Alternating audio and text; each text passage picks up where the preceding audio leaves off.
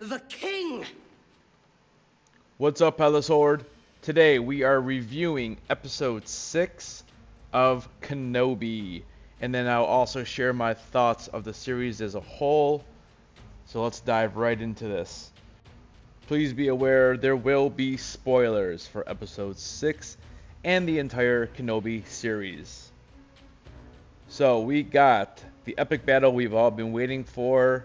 We got Kenobi versus Vader. And I personally don't think that the fight disappointed in any way. I thought it was great to see Vader move a little bit more than we've seen him in the past. Yeah, maybe it's not exactly his fighting style that we're used to, but they did a nice job at least moving him around and not letting him just fight like a statue. Um, again, you know, I've said this before. I just think the series would have benefited without having the Reva character. I think the cutscenes um, during the fight, and they kept jumping back to her scenes. You know, I don't know. I mean, it would have been better if it was the Grand Inquisitor. I don't know why they had to bring this whole other character in. Um, to, and she just does this quick flip around, you know, the evil to back to good, and I don't know. It just to me, it just was probably the worst part of the series. Plus, they had the fifth brother, and he literally didn't do anything the entire series. Just kind of was there to bicker with Reva. Um, so I think that was definitely a misstep. Uh, but all the action with Kenobi and Vader was really good. No disrespect to Moses Ingram. She did what the directors had asked her to do. I just thought the character overall was just a bit dry, and I just don't know why the Grand Inquisitor could have taken that role. In the first fight in episode 3, you know, Obi-Wan was so weak and was dominated. And then all of a sudden in episode 4, yeah, okay, he doesn't even go to the back of the tank for more than a couple seconds. And then all of a sudden he's using the force like he's really never lost it. You know, and then by this episode, he was so OP. That's the only issue I really have. I wish they would have brought Qui-Gon in earlier. Not only to just get a little more Liam Neeson, but I feel like he could have, you know, gave him one of his lessons, uh, you know, and and would have made him start believing more in the Force again. And I don't know. I mean, it just he did such a quick turnaround. It just felt a little uneven. Like the first three episodes, they at least felt like they were together. Is uh, is you know you could almost watch them back to back to back, as is one story and then like four, we had that whole other rescue again, and I it, really the purpose of that fourth episode was just to see Obi Wan get his powers back or start getting his powers back. But there was no training. There was no, you know, he's just all of a sudden he had it again. And I just think that if they would have brought back Qui Gon earlier, they could have had him play a role in, in, in Obi Wan obtaining, you know, the use of the Force again episodes five and six definitely are good together. The only issue is that you know at the end of this episode five, we see Reva get stabbed again, and next thing we know, she's on Tatooine. Like, eh, okay, so you get stabbed in the stomach and nothing happens, but Qui Gon gets stabbed in the stomach and he dies in 10 seconds or whatever. So I guess that is a really big issue I have. Um, you know, they should have just killed Reva off there. But obviously, you know, Lucasfilm wants to move forward with that character.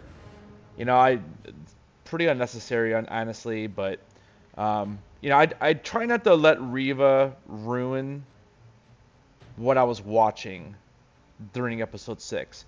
You knew she wasn't going to be killed off. You knew she was going to go to Tatooine because of the cliffhanger from episode five. But again, there's no struggle. She literally did not have a struggle in the entire series. I mean, how did she heal? You know, I, as much as I hated the mod characters in the Book of Boba Fett, at least if they would have showed her with people like that or in a bacta tank or or something, you know, make the episode 10 more minutes and at least show how she's healing. because she literally just goes back up there and she does it doesn't even matter. She has a hole in her stomach. So that that part was really frustrating for me. But again i try not to let that ruin the enjoyment of the episode. The other thing i didn't really care for was at the beginning of the episode i felt like there was so much wasted time on the little space chase you know and you know this little ship is being followed by the star destroyer right you know and vader's like full, you know, full power on the weapons or whatever the quote was, and you know, you can see like double the blasters, and they literally can't take out this little ship. Like it doesn't make sense. Like okay, he's flying back and forth, wonderful, but you have all these guns and cannons, and you literally are hitting this little ship, and these shields are that strong. I don't know. I mean, it just seemed like that part of the the episode was so long that there's no way that little ship would have survived you know, and then Obi Wan takes the little ship out, the little escape pod thing, and you know, and then the ship, the whole ship turns. Like, how about just send some Tie fighters out after it, or I don't know. I mean, and I understand what they're doing. They're they're saying the Vader's so conflicted, and he's his focus is so much on Obi Wan that he doesn't care about the little rebel ship. Um, but again, I mean, you could at least see a couple Tie fighters go after the other one if, if the Star Destroyer is going to turn and go after the Obi Wan. I mean, it's just very inconsistent with what you would actually see in Star Wars. Like, I don't know. That that that part was a little frustrating for me too. I'm gonna switch gears over to when Obi Wan goes back to Alderaan to see Leia, and um, I like the conversation between uh, him and Bail. Also, it was a nice little callback uh, with Leia dressing up like Padme. I thought that was that was pretty cool. You know, the other thing here is that a lot of people kept saying they want him to mind wipe her so she didn't remember him. I think what they did with the little conversation about how important it was to not say anything because they wanted to keep their identities hidden. I, I, think it's fine. I don't think it breaks canon very much. It actually does make now a little bit more sense that in A New Hope, when you see Leia when she's being rescued, and Luke says, I'm here with Ben Kenobi, and she goes, Ben Kenobi? It kind of makes more sense now because she does have that relationship. Then you go back to Tatooine, and what they did with Luke, you know, seeing the lightsaber, you know, conveniently getting knocked out, and then meeting Ben at the end too, that I have more of an issue with because I always thought that Luke had heard of some guy named Ben Kenobi, you know, maybe hanging out with his buddies over at Tosche Station, or you know, from his uncle, you know, told him an old story or something. I never really thought that he would ever have already met him. Now we didn't really get to see the conversation. He may have just given that, given him the plane, and you know, walked away. Who knows? But and I think that's why they didn't show that conversation. To be honest with you, as far as I'm seeing the lightsaber, I don't have too much of an issue with it because you figured that a lot of people in the galaxy probably know what a Jedi is or was. So him seeing one as a young kid isn't against the possibilities. But it does take away a little bit of the nostalgia when he gets the lightsaber from Obi-Wan in A New Hope for the first time, and he, you know, you think that's the first time he's seeing one, but again, it is the first time he's holding it, so it's it still holds up. At the end, though, when we get a chance to finally see Liam Neeson come back as Qui-Gon Jinn in uh, Force Ghost form, that was really awesome. I wish we would have got more of it, like I had mentioned earlier, but that was that was pretty cool. Also, a little surprise cameo by Ian McDiarmid was thrown in there. Um, Emperor was looking a little old, but you know the CGI overall in the series was not on par with what we usually would get in Star Wars. The lightsabers were way way bright, which I don't really have a problem with. Um, I wish they were always that bright. Um, you could definitely tell in like you know the originals. I don't know if George ever meant them to be that bright, but again, I don't have a problem with that part of it. Um, but like the, the CGI overall was a little bit iffy. Like when the snow speeders came in to the docking bay in episode four, I thought that looked a little bit strange. Um, some of the animals and creatures I thought were just looking a little off. And it's funny because the budget was pretty large, but in Mandalorian, I never th- even thought about that. Like I just feel like I feel like in Mandalorian everything looks so pristine. So you know, but you know, it's being nitpicky, I guess. Overall, I did like the series. Again, there was a few things I would definitely have changed. Uh, that Reva character, I just never really liked it. Like what they did with her. I didn't really like her story. I thought it was kind of obvious that she was going to turn back to the good. Um, you know, Star Wars loves to do that. I wish the Grand Inquisitor would have taken on that role, and you know, then maybe we could have got another battle scene at the end uh, with Luke, you know, saving Luke, and you know, obviously the Grand Inquisitor wasn't going to be killed off, uh, but we, you know, something could have happened there. One other thing too, and now that I'm sitting here thinking about the battles, like Obi Wan easily could have killed Vader there, and again, I think they they made him a little overpowered, especially with with just like two episodes before that, he was just trying to get his powers back. They could have they could have definitely either had more episodes in the series, or what they could have done is eliminated some of the fluff from episodes like three and four. There was a little too much fluff for me in those.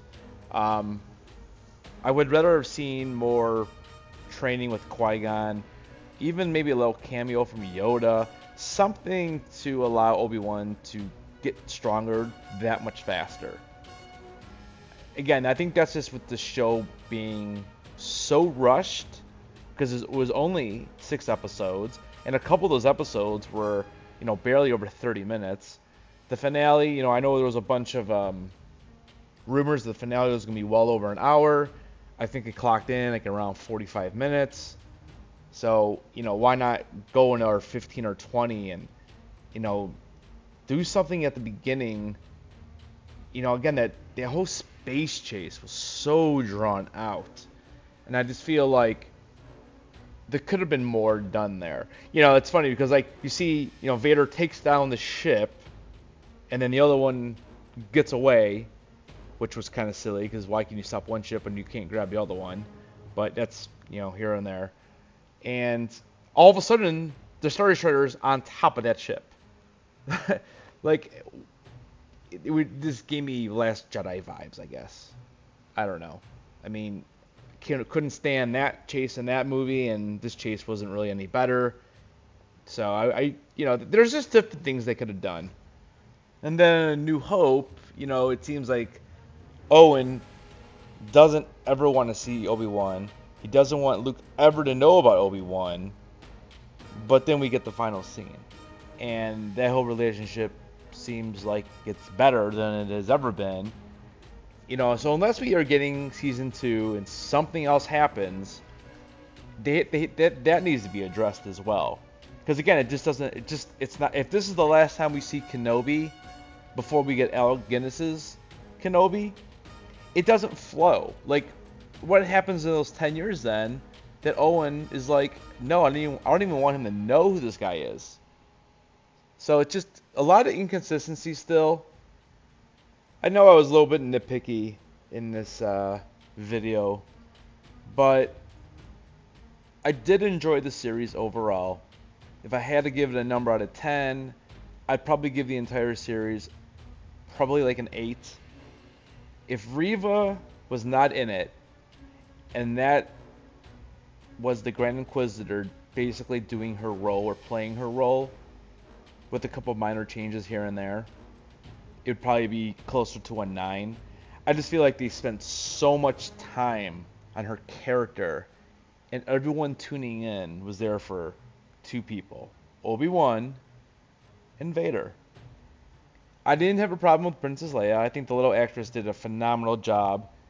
Um, the little scenes that Luke was in, that was fine.